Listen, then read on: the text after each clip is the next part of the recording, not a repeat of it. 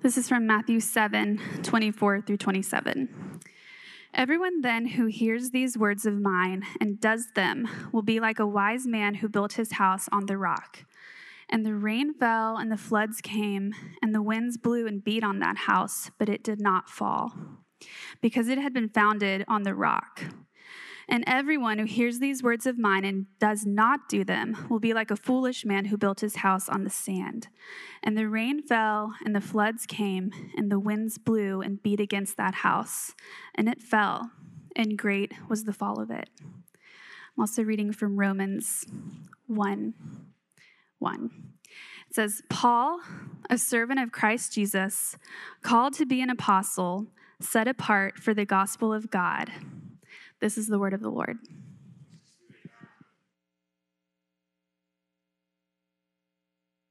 Well, good morning. Y'all can be, be seated.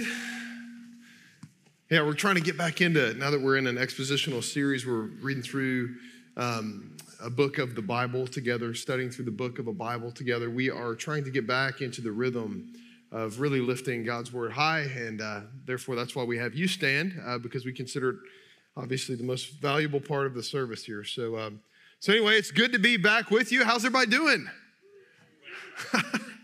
Woo, hey, I'm doing great, and here's the reason why you know I get to baptize my dad today.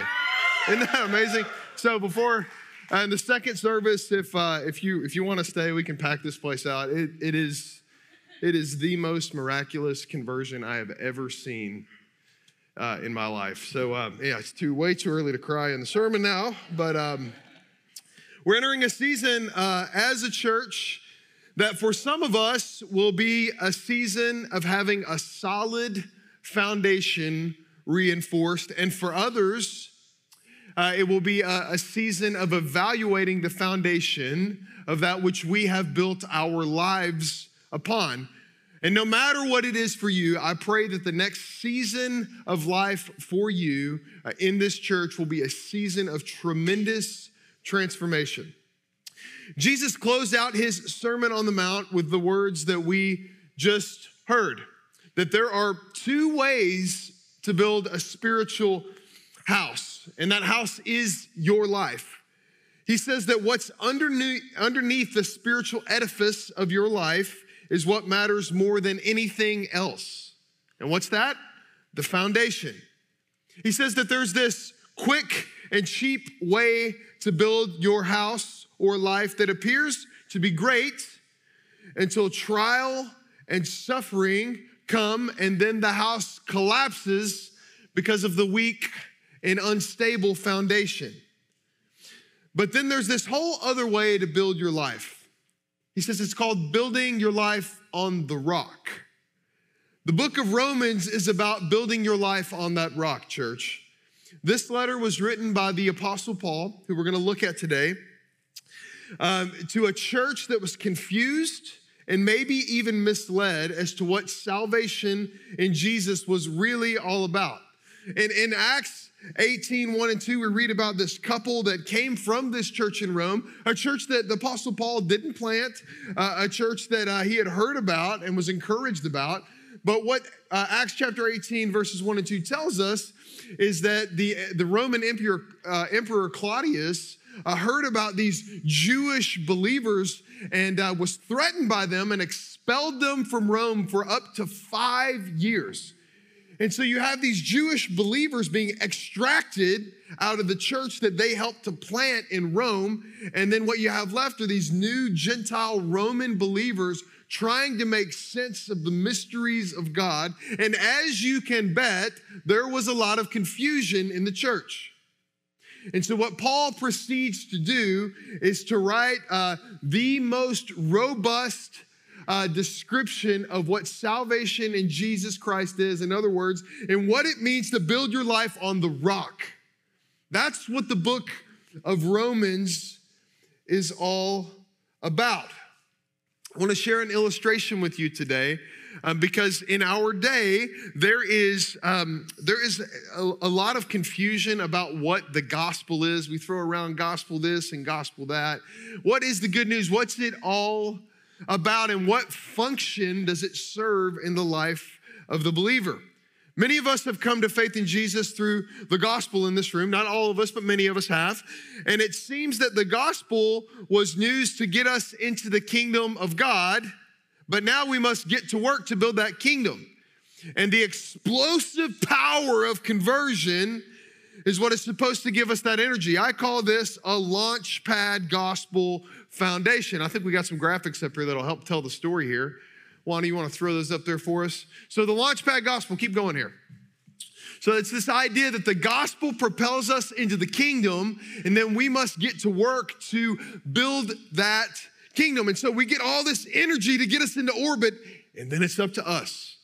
This is the way most of the church in America thinks about the gospel of Jesus. Did you know this? It is why we base so much of our joy, contentment, and happiness on our own good works instead of God's good Son. Uh, it is why we feel so confused when we endure seasons of trial and suffering, when we endure seasons of our own infliction through disbelief uh, and sin. It's why our joy is so rattled in those moments. But I think that there's this other way to live. This way, where the gospel uh, has this present tense value that doesn't just, uh, it's not just at our conversion when we come to receive Jesus, but it's, it's uh, solidified and fortified as we build our spiritual house on this foundation. And this is this idea of a foundational gospel. I love what Colossians chapter 1 says about this.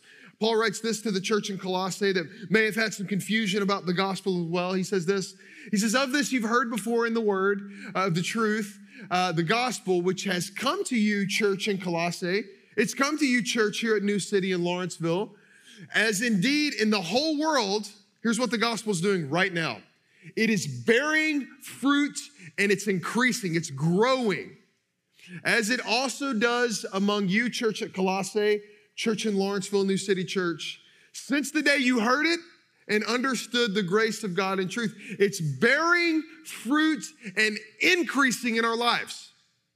So it's not that we got this huge dose of gospel at our conversion and we just got to figure it out from there, which is how we base a lot of our lives but it's that it is a fortifying truth that we only deepen in over time, that we only come to trust the foundation more and more over time. If we were to add levels to your house, the, the, the reality of the strength of your foundation would become more noticeable, wouldn't it? Right?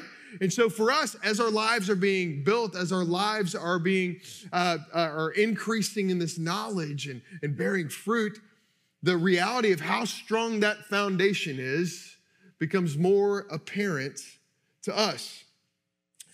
You know, we tend to think about gospel growth in terms of width, not depth. The book of Romans is about depth before width. And, and where does this leave the church when we do that? It leaves us a mile wide and an inch deep, doesn't it? And if there's anything for us, friends, that the last two and a half years of what we've experienced, it's, it, it's served as a depth finder for believers, isn't it? It, served to show us the foundation of our faith and how deep our faith really is. So, over the next seven or so months, Dwayne said 26 sermons, but I added a sermon today because I was supposed to preach seven verses. So, sue me. It's going to be great. Um, we are going to explore and we're going to mine out the depths of the gospel together. And it's my prayer that we find that what Jesus has done and who we are in Him is a bottomless wellspring of life that we can be fed by. So here's kind of where we are going today. Um, that it's this idea that we all have various callings in this life, but there's only one calling that feeds and gives life to everything else the Lord calls you to. And that is our call to belong to Jesus through the gospel. So here's our big idea the call to God is the key to discovering the call of God in our lives. Would you say that with me? The call to God is the key to discovering the call of God in our lives. Perfect. You guys are great this morning. It's going to be awesome. Um, so, what we're going to look at is this idea of the power of belonging to Jesus. And what we're going to discover is that life has both effectual calling in Jesus and it has a bunch of other ineffectual calls that are vying for your life. On your phone, every time you pick it up, there is a call that is vying for your life. When you sit in traffic on 85 and you look up at those billboards that a bunch of big businesses paid a lot of money for, they are vying for your life. There are lots of ineffectual calls around us, and there is one effectual call, and that's the call to Jesus. So we're gonna we're gonna look at a huge chunk of scripture this morning, Romans chapter 1, verse 1. and as we consider the author, we consider the Apostle Paul in our own lives, it's going to cover significant ground, and it's this idea of calling. A guy named Os Guinness wrote this great book on calling. It's called The Calling, and here's what he says about calling for us. He says, Calling is the truth that God calls us to himself so decisively that everything that we are, that everything that we do, and everything that we have is invested with a special devotion and dynamism lived out as a response to his summons and his service. In other words, there are two stages to the call uh, to God for the believer. What reformers have called from church history, people called for years, 500 years, the primary call to God, the upward call of, of God in Christ Jesus, and the secondary call, which is to see and to do everything from the foundation of that primary call to God. Now, the first call is to belong to God in Christ. That is the first call on your life this morning. It's to solidify our lives on the rock of who He is and the second call is to aim everything else that He brings into our lives to come under the dominion and reign of that first call. That is what the scriptures teach us about this. But most of all the sinful things that you and I will get ourselves caught into in our lives and in this week is wrapped up in the result of reversing the order of these two callings. It's wrapped up in this idea that we get so focused on this secondary calling, whether that's a role in your life, uh, a vocation, um, uh, uh, a, a pursuit of something in your life, that it doesn't come under the reign of that primary call to God in Christ. And we put all of our weight in our secondary callings and we beg them to give us the visible satisfaction that only belonging to Jesus can give us. So let me play this out a little bit for you here okay? Romans chapter 7, verse 24. Paul's at this place where he's just wrestling through his sanctification, and he says, Wretched man am I. Who can deliver me from this body of death? Whenever you're struggling through the primary and the secondary calling in your life, that's essentially what you're asking. Who can give me life? So let's think about it like this. Let's just say that you were to put a help wanted ad. Maybe you put it up on, I don't know, monster.com or something. It's like a job, like you're looking to hire someone, right? Uh, maybe it's in Indeed or maybe Craigslist. No, we don't use Craigslist anymore. It's weird now. But, um, and it says this like, help wanted, wretched man in search of deliverance of death. I mean, isn't that what we're asking every morning when we wake up? We know that death is in front of us. Um, and so, and so work with me on this.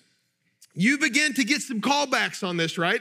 And, uh, and you're getting pretty excited because you need some relief from this wretched man that you are, this wretched woman that you are, that, that embodies this body of death. And so you have a few interviews set up and you open the door. The first guy comes in and he says this Hi, Ryan, it's good to see you. I'm your job, I'm your vocational calling. And let me show you a resume full of ways that I'm gonna help you be successful. You're never ever going to have to wonder what to talk about at those parties anymore. I'm gonna give you a litany of things to brag about. If you just work later and harder than anyone else and put your total faith in me, it's going to be really, really good. And best of all, everyone you love, uh, everyone will love you uh, because of it. And he leaves, and you think to yourself, hmm, seems like a nice guy. Maybe I'll give that guy a call back. Next up, uh, you open the door again. Ryan, it's me, your role as a dad, your role as a parent. I'm here to deliver you from that body of death through the massive success your kids are going to have in life. I know it sounds crazy, but just look at my reviews. We've been able to get our clients to give everything to us time and money. And we've even gotten some kids amazing scholarships in light of that sacrifice. You shut the door, okay, same thing. Seems like a pretty good idea, right? The next one is a, is a great one, my personal favorite. Hey, Ryan, it's me. He's kind of nerdy, right? He's kind of talking a little like this. And, and uh, he says, I'm here to deliver you from your body of death. I'm financial security. I'm, I'm uh, if you just give me a few minutes to open my briefcase, I've put together some projections and forecasted your future. I think you're really gonna like what you see from what I have to offer. And you shut the door and think the same thing, right? The next one, the last one, uh, is this. He walks in, he says, Ryan, what's up, bro? It's me, the pursuit of pleasure.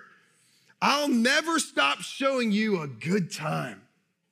In our extensive research, we can show you that our clients never get bored because we keep inventing new ways to entertain them. I can't promise you much, but I can promise you it's going to be a good time. Friends, you laugh, but it's true, isn't it? All of these secondary callings, and the list is expansive, that vie for your attention just leave us exhausted. And they all promise to give us life, and none of them can deliver. They never really answer the question of how they can actually deliver us from this body of death, and you and I need to be delivered from it. Friends, Paul was the same way as us. He tried on many secondary callings to find life in, and none of them worked. And that's why he wrote this letter to us. There's nothing wrong with any of these callings to vocation uh, or to pleasure or or intellect or any other any other calling you might have in life any other thing about you the problem is when we disproportionately put weight in these callings to the neglect of the primary upward call of god in christ jesus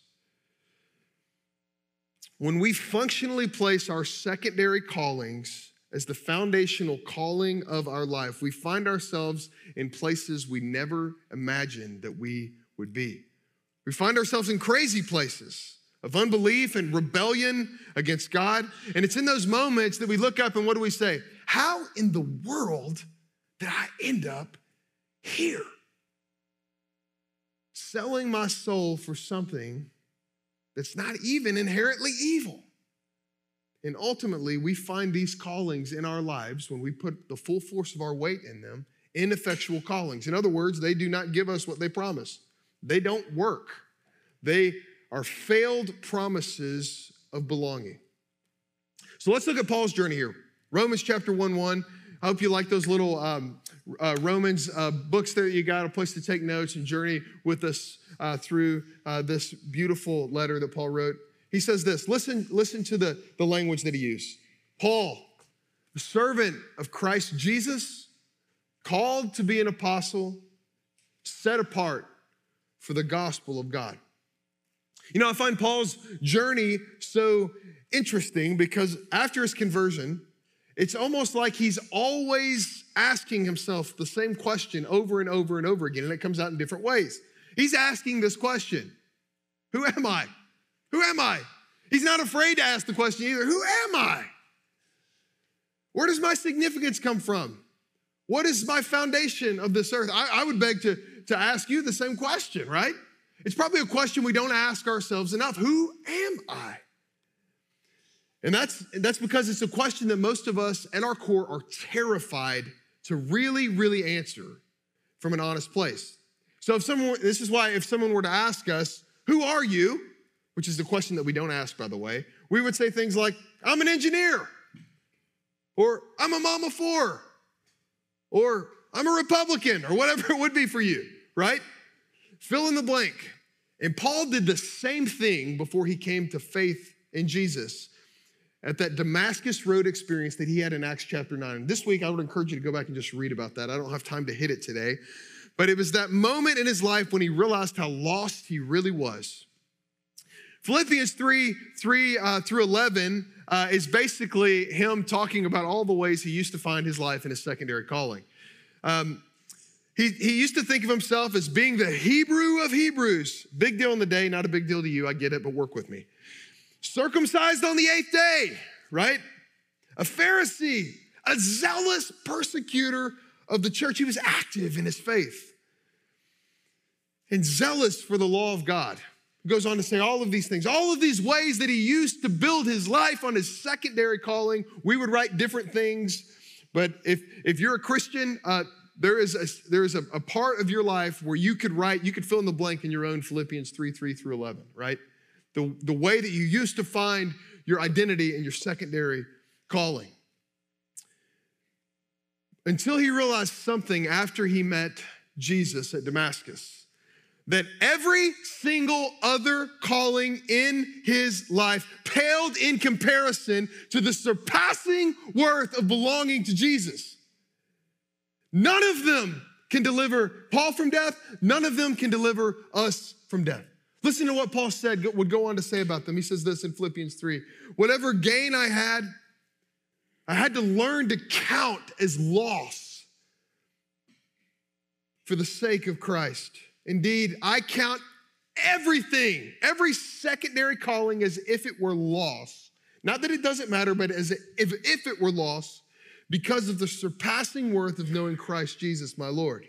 For his sake, I've suffered the loss of all things, and I have to count them as rubbish, as excrement, right? As dung, in order that I may gain Christ and what?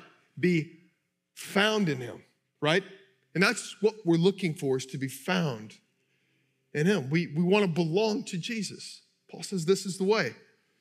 This is the main call for Paul. It's the main call for us. And he says it doesn't matter how big and how bad your Philippians 3 list is this morning.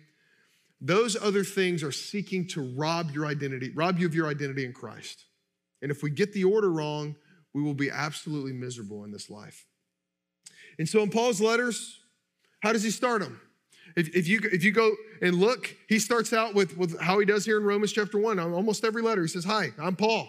You know, that's my Roman name, not my Jewish name, uh, which is Saul. I can relate to all of you in Rome. I was called by Jesus. I, I, I wasn't looking for him, I was called by him. He was looking for me and he found me. You need to know that about me before you listen to what I write to you about him. He found me, and now it is my joy to tell you that I'm sold out for Jesus. In fact, the, the word that he uses is the word for slave or bondservant here. Um, he says, I'm an apostle, and that's a role for me because Jesus manifests himself personally to me as he did the other apostles. You have your own role, but that's my role. That's how he starts his letter to the Romans out. That's how he starts almost every other letter that he writes out because he's asking the question, Who am I? And he's telling them who he is, first and foremost, because they've heard stories about him. He starts every letter like that, but how does he start every sermon that he preaches in the book of Acts? Well, nearly every sermon, you can look at sermons from Acts chapter 22 or Acts chapter 26 before he, when he's before King Agrippa. And how does he start? He starts by telling them his story because he's asking the question, Who am I?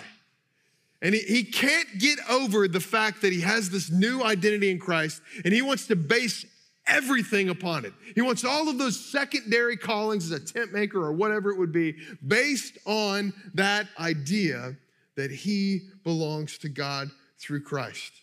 And this is the most important thing that we have to know about ourselves and believe about ourselves that I belong to God because Jesus came and found me and rescued me and now my whole life is based on that truth. So, what's our journey to belonging? In light of this, we ask ourselves the same question that Paul asked himself Who am I? Who am I acting like in this moment? Whose am I right now? Where am I placing the weight of my identity in this very moment? You see, when Jesus calls him to himself and we receive this new identity, it's what theologians call an effectual calling, meaning that the calling of God through the gospel takes effect when the Spirit of God permeates our hearts with the Word of God and we are transformed. You see, we spend our lives searching out for calling, and it doesn't take us very long to hit a bunch of dead ends, does it? I, I, I mean, I, I can sense, I can sense it when I'm looking for identity in something else. I don't know if you can, but I can sense it. And it's on a week in, week out, some, sometimes a day in, day out basis. And a calling, it's a calling that cannot save us or give us the life that we desperately crave when we're going after those. So, what I want to close our time out is thinking about this idea of the power of an effectual calling. Now, there's some documents that were written uh, during the Protestant Reformation. One of them is called the Westminster Shorter Catechism, and question 31 is really all about this idea of what is an effectual calling? What does it look like when God actually raises someone up from the dead? What's true? And he says there's three things that really happen in their life. A work of the Spirit that leads us to embrace Jesus as he's offered in the gospel has three components. And what are they? It's that we become convinced and convicted of the misery of our sin. There is no new life unless that is first true. The second one is this our minds are enlightened to the knowledge of Christ. All of a sudden, Jesus is good news, not bad news. Third thing is this our wills are renewed, meaning that we, um, we have a new uh, manifesto of life. We have a new thing that we're going after. Our behaviors follow our beliefs. So let's look at that first part here. We become convinced and convicted of the misery of our own sin. This is the first thing that happens when we are called to Jesus uh, and the Spirit brings us to life. It confronts our sin. And it's for this reason. This is why you can't bolt Jesus onto good moralistic behavior because there is no good news unless there is bad people, right? That's the truth. I know it's really hard to hear. We talk about it a lot, so you're used to it if you're around here a lot, but it's the best and most true thing I can tell you. Jesus, we will mute the good news of the gospel if we don't see ourselves as desperately wicked people who are hopelessly lost without Him. And so we talk about it a lot here. So, you know, uh, so this is the first thing that happens uh, in an effectual calling when we're raised from the dead. I was with a dad at a ball game this week. We've been at a lot of ball games recently. Some of you can relate. Um, watching, we are watching our girls play softball, and I was asking, you know, you know, you you start to get past the small talk eventually, right? When you got three games in a week, and so we're sitting on the stands. I was like, hey man, tell me how you guys met. I'd love to know more of your story. And he said something that was really interesting. And maybe he'll listen to this and laugh. But uh, he says, well, it's really not a, a PG kind of story that would be appropriate uh, for this Christian school audience, if you know what I mean. He said, just put it like this it had to do with college spring break. and he kind of muted it a little bit. And I, I look back at him I said, man, that's exactly the story my kids need to hear. Amen? That's the story they need to hear. They need to hear how bad sin is, how good Jesus is. They need to hear the rawness and pain of living outside of God's design. They need to hear how Jesus met you and he's making you new in spite of you. They do not need to just hear this kind of muted narrative of, well, at least we're following God now. They need to hear the real story. Why are we so afraid to shine a light on our sin? John Stott said, said this. He, he has this love hate relationship with the book of Romans that you will probably have by the time we're finished too, because of its joyful and painful challenges for us that ultimately deepen us. He says, he says this. He said it was, it was Paul's devastating, I love the word. It was Paul's devastating exposure of universal human sin and guilt in Romans. Look how long this passage is 118 through 320. I mean, a couple verses would have been good, but we got three. Y'all don't, y'all don't bug out on me. I want you to show up. He said, which rescued me from the kind, here, here's what we're rescued from the kind of superficial evangelism which is preoccupied with only people's felt needs. Woo-hoo. The power of our own calling to God must be foundationally based upon the reality of our bondage to sin. The enemy, this world, and our flesh are into distorting our realities. They're into the minimization of sin, the glamorization of idolatry, and the cheapness of living for the moment. And in reality, our condition is far worse than we could ever imagine on our own. It's far worse. But the culture around us, and even a lot of times the church, is into convincing us that it's not really that bad. And what happens is the good news isn't really that good when we do that. And so Paul goes at lengths to show us that we're all on the hook. And we need to hear that if the good news is going to be really good news, because the bright light of God's forgiveness and grace in Jesus lies against the deep, dark background of sin. And I want that bright light. I don't know about you. So, so not only do we need to be convinced of the misery of our sin if we're to be called to Jesus, but something else beautiful happens. Our minds are enlightened to the knowledge of Christ. Think about Paul's story. He was on the way to persecute Christians. Romans or Acts chapter 9. Literally on the way. He's like, hey, I'm going after them. I'm going to punish them. I'm going to see some of them killed, or at least I'm going to approve of it. I'm going after them. We're getting these guys out of here. And the Lord meets him, blinds him for three days, and something like scales fall off his eyes when his heart and his mind are finally enlightened to the knowledge of Christ. You see, for Paul, it was not an information problem. Did you know this? Most of the people that you wrestle with the gospel with, that you pray that they would become followers of Jesus, it's not an information problem for them. Most everyone that we know has somewhat of a knowledge of what Jesus has done. It is a spiritual condition problem that only the Holy Spirit can change. I mean, guys, if you stick around, you're going to hear me talk a little bit about this, but I watch this same thing happen over and over and over again, like it happened to Paul. I shared this book that you have in your hands, the letter to the Romans, with my father 20 years ago, and I proceeded to do so at least once a year, just a full blown kind of Romans road, laid the whole thing out there with him almost every year with him. And, uh, you know, I remember the first time I did it in my bedroom on a Friday night when I was 16 years old and it bounced off a stone cold heart for 20 years. And the temptation for me was to believe, oh, I must have been in the way I did it. Maybe I can get a little slicker with the presentation, you know what I mean? Maybe, I, maybe, maybe it's the timing. Maybe I should catch him in a better mood. No, his heart was stone cold, it was dead. No life. But when the word of God hits a heart that's been made new, it is good news. This is why when you'll see folks like my, there's other people in the church, but just use my dad as an example today. You'll sit next to me scouring the Bible as we're in church. If you would have told me that that would have ever been possible, I would have said, You are absolutely crazy.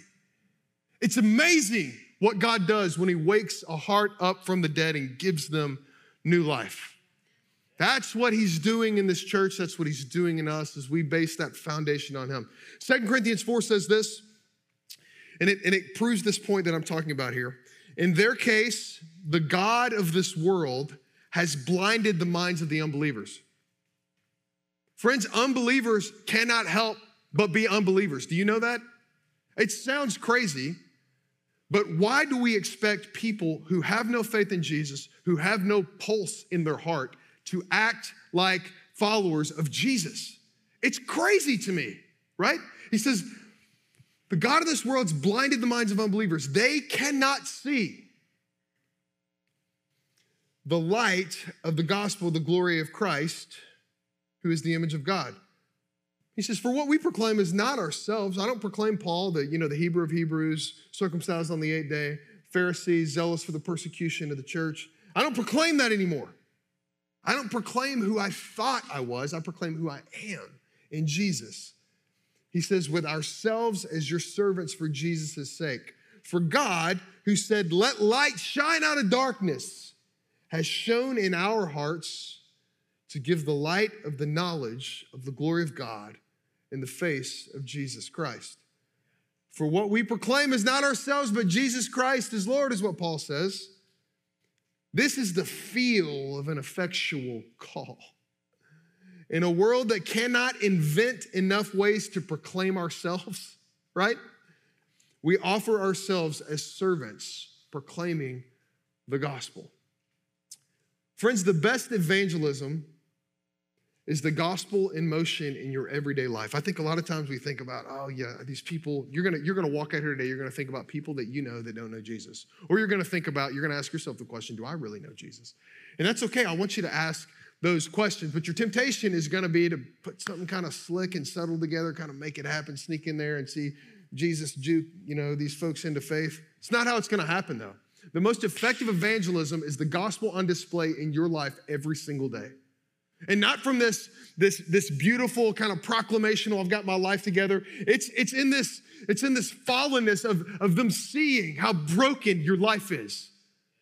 But how the foundation is secure even in your brokenness. And God is making all things new as you are even willing to confess your sin before other people, even unbelievers, because you are so secure in Jesus. That is evangelism that will preach, friends. And so, what would that look like for you today? To realize that your mind has been enlightened in Christ if it has. And that God's will is to let that light shine out of you in every nick and cranny of your brokenness, to shine out of it. Not only that, but he says, got to be willing to be convinced of the misery of our sin. Our mind's got to be acknowledged. Our, uh, enlightened by the knowledge of Christ, but our wills are also renewed. Now, this is the place that we're tempted to start, isn't it? We want to look the part. I mean, let's be honest. I like looking the part. I know you're up here thinking like he looks the part. I get it. I'm broken, okay? Nathan, you thought that was a little too funny, but um, I think it's this idea that in the world and in the church that we should expect kind of this moralistic kind of threshold. But the reality is, is that we're all in bondage to sin and we function out of that brokenness unless we are made alive in the gospel. And then we still don't do it perfectly, right? We, friends, you cannot take, I cannot take one step toward God without the Holy Spirit making me alive and pursuing me. Can't take one step toward Him. Why? Because we love, because what? Is that, uh, y'all know that verse. Great job, by the way. Um, but it seems like the order is important in that verse, right? It seems like the order is important. Paul is reminding himself over and over and over and over again that I wasn't looking for God. He was looking for me and he found me. And because he loved me, I can love other people. How in the world are you going to love other people when you forget that God loves you? How in the world? There's no way we're going to be able to love with the love of Christ when we have forgotten the love that which he has loved us. If you're here and you're interested in Jesus, I just want you to know one thing the Holy Spirit is at work in you. You may not have crossed that threshold yet, but he's at work in you. If you're in here and you're interested in Jesus as a follower of Jesus, it's because he's solidifying and fortifying that foundation that he laid years ago in you, and he's not going to stop until he returns. And here's how we know we've received this call from God and we're learning to live out of it, putting our secondary callings in their right place. We're convinced of the misery of our sin and we're ready to abandon it. And we have to abandon it over and over and over again. Our minds are enlightened and we want to know Jesus. And our wills are being renewed day by day. We're wanting to follow him. Because many people try to discern their calling from God before they sit in their calling to God. Friends, this may be a season, may this be a season for you and for New City Church where we are learning to abide, to sit in the gospel long enough to be changed by it. And in conclusion, we've we've called this series not ashamed. Romans 1:18 talks about 116 we're going to talk about this in a couple weeks. But why have we called it this? Why have we hung our whole kind of theme on that? Because there is an inherent shame that comes from abiding in Jesus in this dark world, even for the church. We're ashamed of his humility. We wish he was stronger. We're ashamed of his strong demands that there are that there, there, that there is a lifestyle that follows belonging to him. We're ashamed of his ethics that are so clear in the Bible. We're ashamed of his vulnerability and his transparency. And that's why we hide his light under a basket at our work, in our marriage and in our neighborhood because of the shame that we feel because of Jesus. And the call for all of us during this next season is to be confronted with that shame and to more deeply receive and live out of that upward call that we have in Him.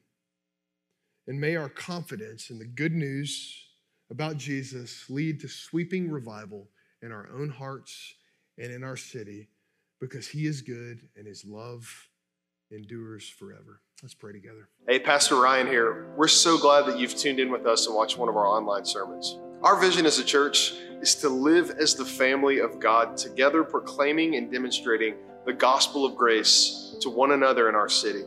If you don't have a church home or you're looking for a church, we'd invite you to attend one of our in person worship gatherings so you can experience all that God has for us as a community of believers on mission.